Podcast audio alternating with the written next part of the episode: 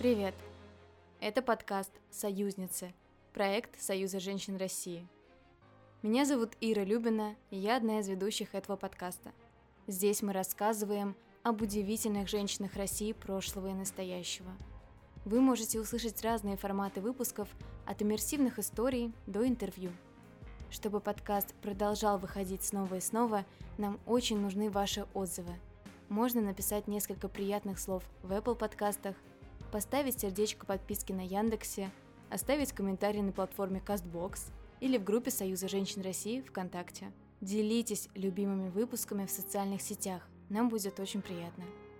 А мы начинаем новый сезон. Он будет посвящен науке, образованию и тем женщинам, которые были самыми первыми, самыми интересными и самыми сильными на этом часто далеко не простом пути.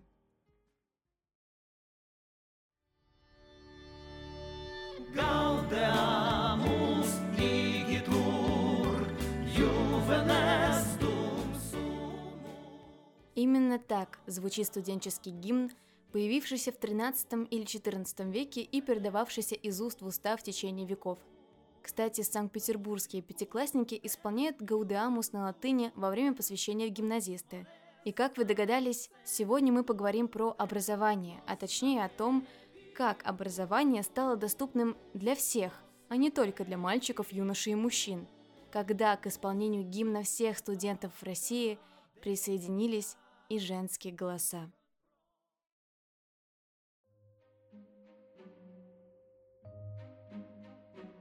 Для нас привычный состав любого класса общеобразовательной школы или курса института – это мальчики и девочки, юноши и девушки, но так было далеко не всегда.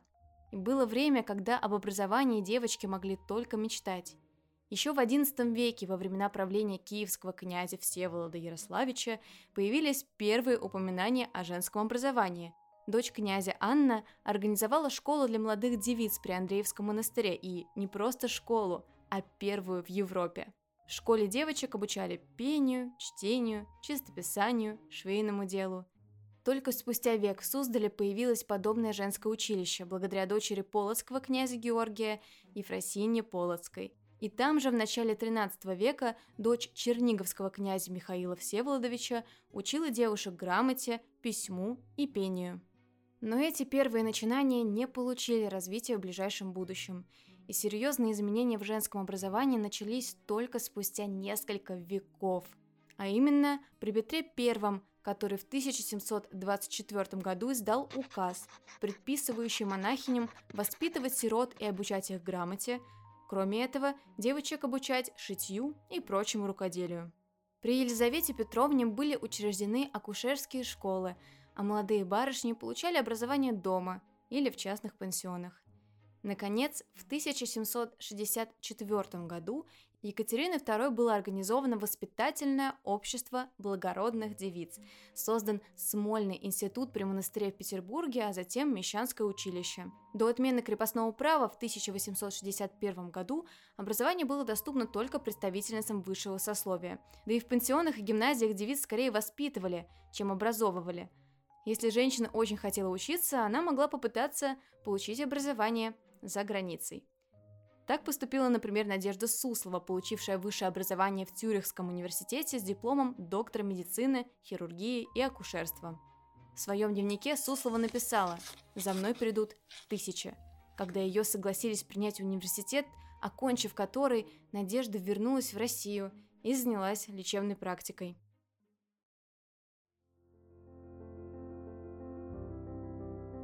При императоре Павле I активно продолжила развивать женское образование супруга Павла, Мария Федоровна.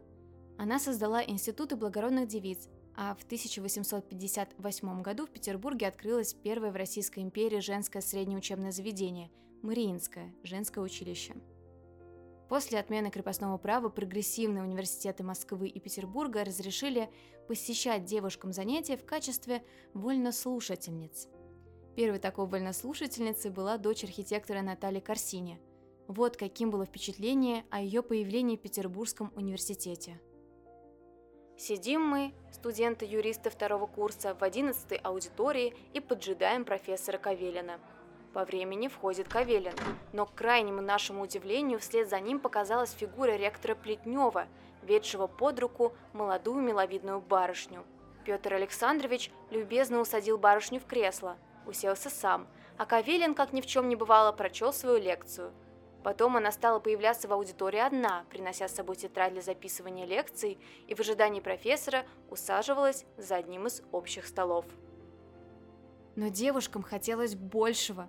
Они стремились работать по профессии и заниматься наукой. Все чаще и громче звучали голоса женщин, заявляющих о правах на образование. И прорыв, наконец, произошел. 1 ноября 1872 года в здании Первой Московской мужской гимназии на Волхонке состоялось торжественное открытие московских женских курсов, основанных профессором истории Императорского Московского университета Владимиром Ивановичем Гирье.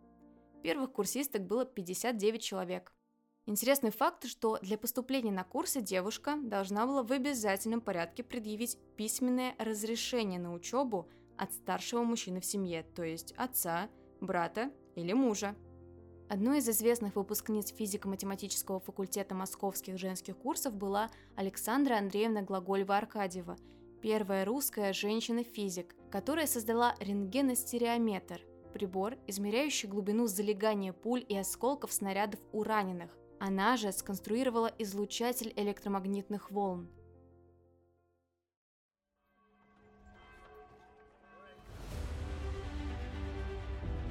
А в Петербурге за право женщин получать образование боролись три замечательные девушки-дворянки. Надежда Стасова, Мария Трубникова и Анна Философова – Мария Трубникова – дочь декабриста Ивашева, Надежда Стасова – дочь придворного архитектора, Анна Философова – красавица, умница из знаменитого рода Дягилевых. Благодаря этой чудесной троице в 1878 году открылись бестужевские высшие женские курсы. Многие газеты тогда называли учащихся этих курсов «бесстыжевками», но никакая критика уже не могла остановить это движение за право женщин на учебу. Одной из выпускниц этих курсов была Софья Васильевна Ворошилова-Романская, первая русская женщина, профессионально занимавшаяся астрономией. Она работала в Пулковской лаборатории и изучала движение полюсов Земли и изменяемости широт. Татьяна Николаевна Кладо окончила физико-математический факультет Бестужевских курсов и работала в главной физической обсерватории Петербургского университета. Еще одна выпускница Бестужевских курсов, Евгения Самольевна Рубинштейн – первая в мире женщина-климатолог. Внесла большой вклад в исследование изменений климата и прогнозирование погоды. Преподавала на курсах, давая возможность получить прекрасное образование другим девушкам. Вот одно из воспоминаний бывших бестужевок из книги «Наша дань бестужевским курсам». С каким благоговением подходила я к солидному, внушительному с виду зданию на Васильевском острове. Я почувствовала к нему сразу нужное уважение. Невольно, глядя на него, у каждого должна была мелькнуть мысль, что этот дом построен для важной цели, и что все то, что происходит в нем, так же солидно, ценно и прочно, как и снаружи. С первого же шага в этом здании чувствовалась ненарушимость всех правил и традиций, какая-то особенная внутренняя дисциплина у всех этих девушек, собравшихся со всех концов России. Лекции и семинары на бестужевских курсах вели такие ученые, как Дмитрий Менделеев, Иван Сеченов, Илья Мечников и другие. Сам Сеченов вспоминал, Помню даже, что за все мое более чем 40-летнее профессорство самый лучший экзамен держала у меня студентка, а не студент. Столкнувшись с непониманием и отрицательным отношением, Министерство народного просвещения запретило прием на московские высшие курсы в 1886 году, и последний выпуск московских высших женских курсов состоялся весной 88 и курсы закрылись. Но Герье не оставлял попыток возобновить работу. Он писал Слабоумные люди, заправлявшие в 80-х годах, полагали, что одержали большой успех над революцией, запретив прием девиц на высшие женские курсы. Но 10 лет спустя сами убедились в своей ошибке и стали думать о восстановлении курсов. И в 1900 году курсы открыли снова. Лабораторий и учебных кабинетов становилось все больше, и нужны были новые помещения. Под руководством знаменитого математика-инженера Чеплыгина через 7 лет начинается строительство новых учебных корпусов на Девичьем поле. На Малой Царицынской улице, сейчас это Малая Пироговская, через год выстроили здание физико-химического корпуса, сейчас Российский технологический университет и анатомический театр. Это сейчас Российский государственный медицинский университет имени Пирогова, знакомые нынешним москвичам здания.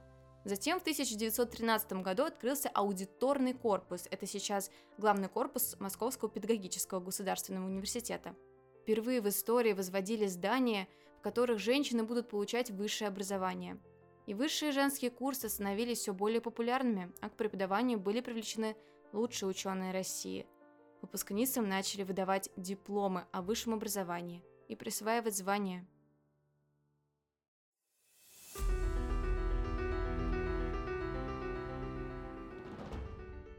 Известными курсистками были, например, Лиля Брик, та самая возлюбленная Владимира Маяковского – супруга Марка Шагала, Белла Розенфельд, Вера Муромцева – это жена Ивана Бунина, Вера Варсонофьева – это первая женщина, получившая ученую степень доктора геолого-минералогических наук. Закрытые в годы революции московские высшие женские курсы вновь возобновили свою работу в 18 году с новым названием «Второй МГУ». Правда, отныне этот вуз был не только женским. Но с приходом советской власти в стране высшее и среднее образование стали доступны всем, независимо от материального положения, пола и возраста. Несмотря на все трудности, которые приходилось преодолевать девочкам и девушкам на пути к знаниям и образованию, наша страна может гордиться женщинами-учеными, которые вносили и продолжают вносить огромный вклад в науку и образование. Вы наверняка слышали такие имена, например, как Зинаида Ермолева, это советский микробиолог, которая создала первый в СССР антибиотик и победила холеру. Магдалина Покровская, разработавшая первую живую вакцину против чумы и даже, не поверите, испытавшая ее на себе. Софья Ковалевская, первая в России и в Северной Европе женщина-профессор и первая женщина-профессор математики. Юлия Лермонтова, первая русская женщина-химик, которая внесла огромный вклад в развитие нефтяной промышленности России. Но самой первой женщиной, получившей высшее образование, вопреки всем трудностям, была, как думаю, вы знаете, уже упомянутая мной Софья Ковалевская. Помню, что в школе в кабинете математики висел ее портрет. Красивая, в строгом платье, такой серьезный взгляд. И я знала, что это женщина-математик и что она знаменита, но даже не представляла себе тогда, какая удивительная у нее была судьба.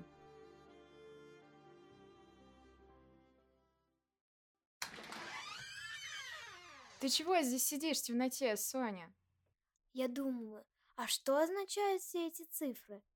Понятия не имею. Зачем тебе это? Формулы какие-то. Ну интересно же, Ань. Вот здесь, смотри. На этой страничке, если сложить эти цифры, то получается... Соня, это так скучно, математика твоя.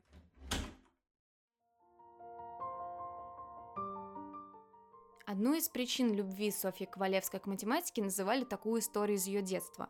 Когда семья переезжала в Полибино, заново отделывали весь дом. Обои заказали из Петербурга, но на одну из комнат их не хватило.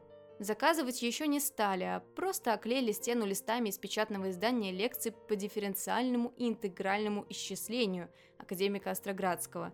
Маленькая Соня проводила в комнате много времени, невольно запоминая формулы. Она вспоминала – и листы эти, испещренные странными непонятными формулами, скоро обратили на себя мое внимание. Я помню, как я в детстве проводила целые часы перед этой таинственной стеной, пытаясь разобрать хоть отдельные фразы и найти тот порядок, в котором листы должны бы следовать друг за другом. От долгого ежедневного созерцания внешний вид многих формул так и врезался в моей памяти – да и самый текст оставил по себе глубокий след в мозгу, хотя в самый момент прочтения он и остался для меня непонятным.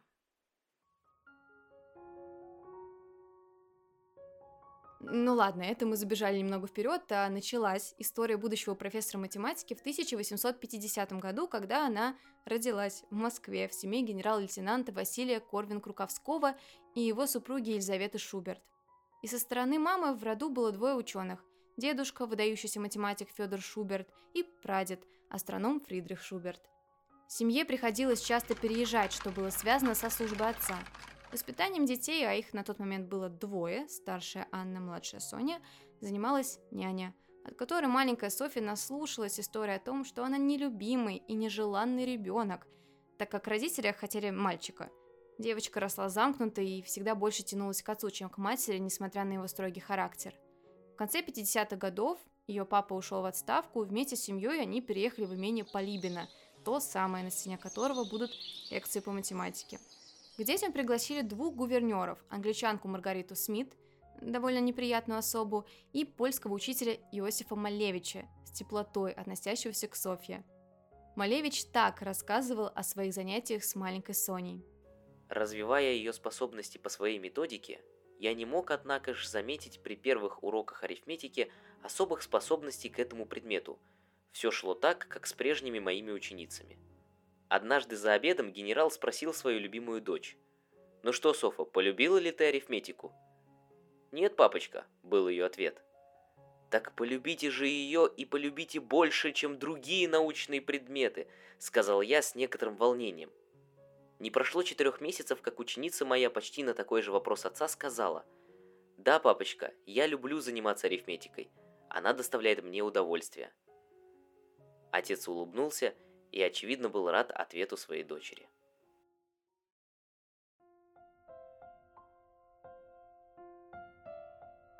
Несмотря на интерес к точным наукам, Соня интересовалась и поэзией, и пыталась сама писать стихи, что вызывало недовольство у англичанки Смит. Она находила с трепетом написанные девочкой строки, прикрепляла их булавкой к одежде ученицы и при всех зачитывала их, нарочито коверкая – Свои стихи Соня могла зачитывать только Малевичу, зная, что он никогда не позволил бы себе высмеивать любимицу. Более того, тогда он видел будущее своей воспитанницы именно на литературном поприще. Пожалуй, впервые Соня заинтересовалась математикой всерьез, когда учитель начал проходить с ней алгебру Бурдона. А вот полюбила по-настоящему математику девочка благодаря своему дяде, который не имел ученого звания, но увлекался научными открытиями и очень интересно рассказывал о них из воспоминаний Софьи Ковалевской. От него я услышала, например, в первый раз о квадратуре круга, об асимптотах, которым кривая постоянно приближается, никогда их не достигая, о многих других вещах подобного же рода, смысла которых я, разумеется, понять еще не могла, но которые действовали на мою фантазию, внушая мне благоговение к математике как к науке высшей и таинственной открывающий перед посвященными в нее новый чудесный мир, недоступный простым смертным. Далеко не всем известно, что очень юная Соня была безответно влюблена в великого писателя Достоевского, который ухаживал за ее старшей сестрой Анной и относился к Соне скорее как к милому ребенку. Но мысли девушки еще были заняты мечтами об образовании, поэтому она смогла забыть свое увлечение и погрузилась в учебу.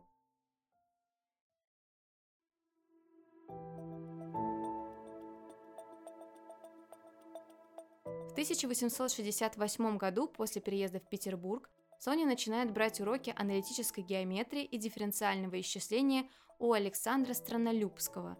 Формулы, когда-то увиденные девушкой на математических обоях, всплывали в памяти, и Соня быстро и легко усваивала материал. Но, как мы с вами знаем, для девушки получить высшее образование в то время в России было невозможно, и Соня задумала авантюру – поехать учиться за границу – для чего и необходимо было разрешение отца или супруга. Спросить отца Соня боялась.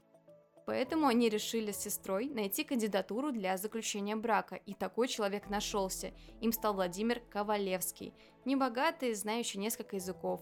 Он был мало привлекательным внешне, разве что глаза его были добрыми и умными, и он с большой симпатией отнесся к своей невесте. А для самой Сони этот брак представлялся чем-то очень романтичным, чем-то, что дарило ей возможность следовать за своей мечтой. Уже весной 1869 года молодые супруги отправились в Германию, и Софья начала слушать лекции по математике и физике в Гейдельбергском университете. А на следующий год они переехали в Берлин, где девушка надеялась попасть на лекции знаменитого математика Карла Вейерштрасса. Но в Берлине, в отличие от Гейдельберга, женщинам учиться было нельзя. Да и профессор Вейерштрасс к девушкам с точки зрения образования относился скептически. Но Соня уговорила его встретиться с ней. Рассказывали, что на первую встречу она пришла в неудачной шляпе, в которой выглядела значительно старше. Профессор дал девушке сложное задание, рассчитанное на сильных учеников, и Ковалевская с ним справилась. И пришла она к нему без дурацкой шляпы, молодая, хорошенькая, талантливая. И Вейерштрасс был покорен. Он не только помогал ей с математикой, но и стал другом на всю жизнь. Благодаря не только своим способностям, но и помощи профессора, Софья Ковалевская получила докторскую степень. Вейерштрасс для защиты выбрал прогрессивный Геттингенский университет, отправив сразу три научные работы своей ученице о дифференциальных уравнениях, о бабелевских интегралах и о форме колец Сатурна.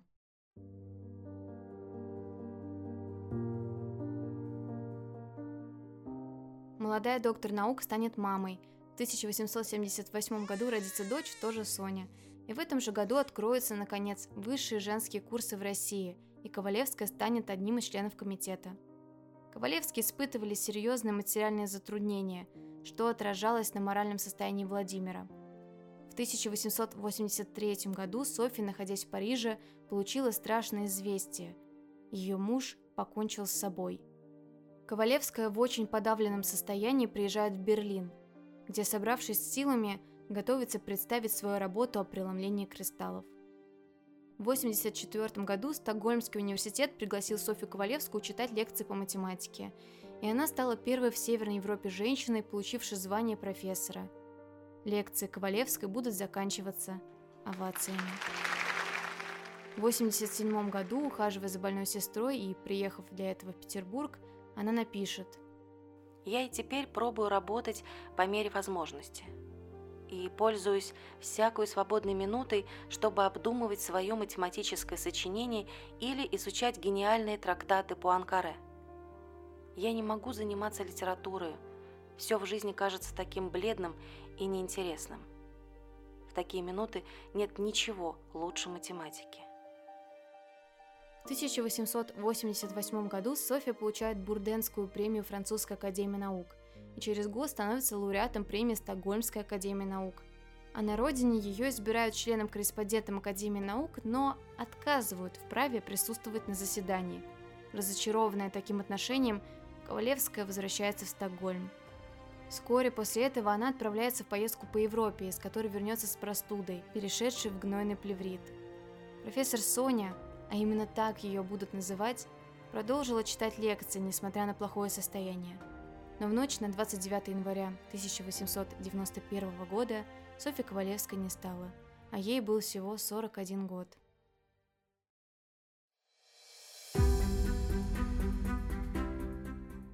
но за свою недолгую жизнь Ковалевская смогла исполнить мечту, свою и многих девушек России, послужив для них примером и доказав, что женщина может служить науке наравне с мужчинами. И сегодня ее имя знают практически все и во всем мире. И когда сегодня девочки, девушки и женщины сидят за партой в классе или аудитории и вникают в математические истины, на них строго и задумчиво смотрят с портретов первой в мире – женщина-профессор математики Софья Васильевна Ковалевская. И сейчас уже сложно представить, что когда-то образование для женщин было невозможным. Спасибо, что послушали наш подкаст. Нам будет очень приятно, если вы оставите отзыв на любой платформе или поделитесь этим выпуском с друзьями и в социальных сетях. С вами была Ира Любина, руководительница студии «Поток». С вами был подкаст «Союзницы», проект Союза женщин России. До встречи!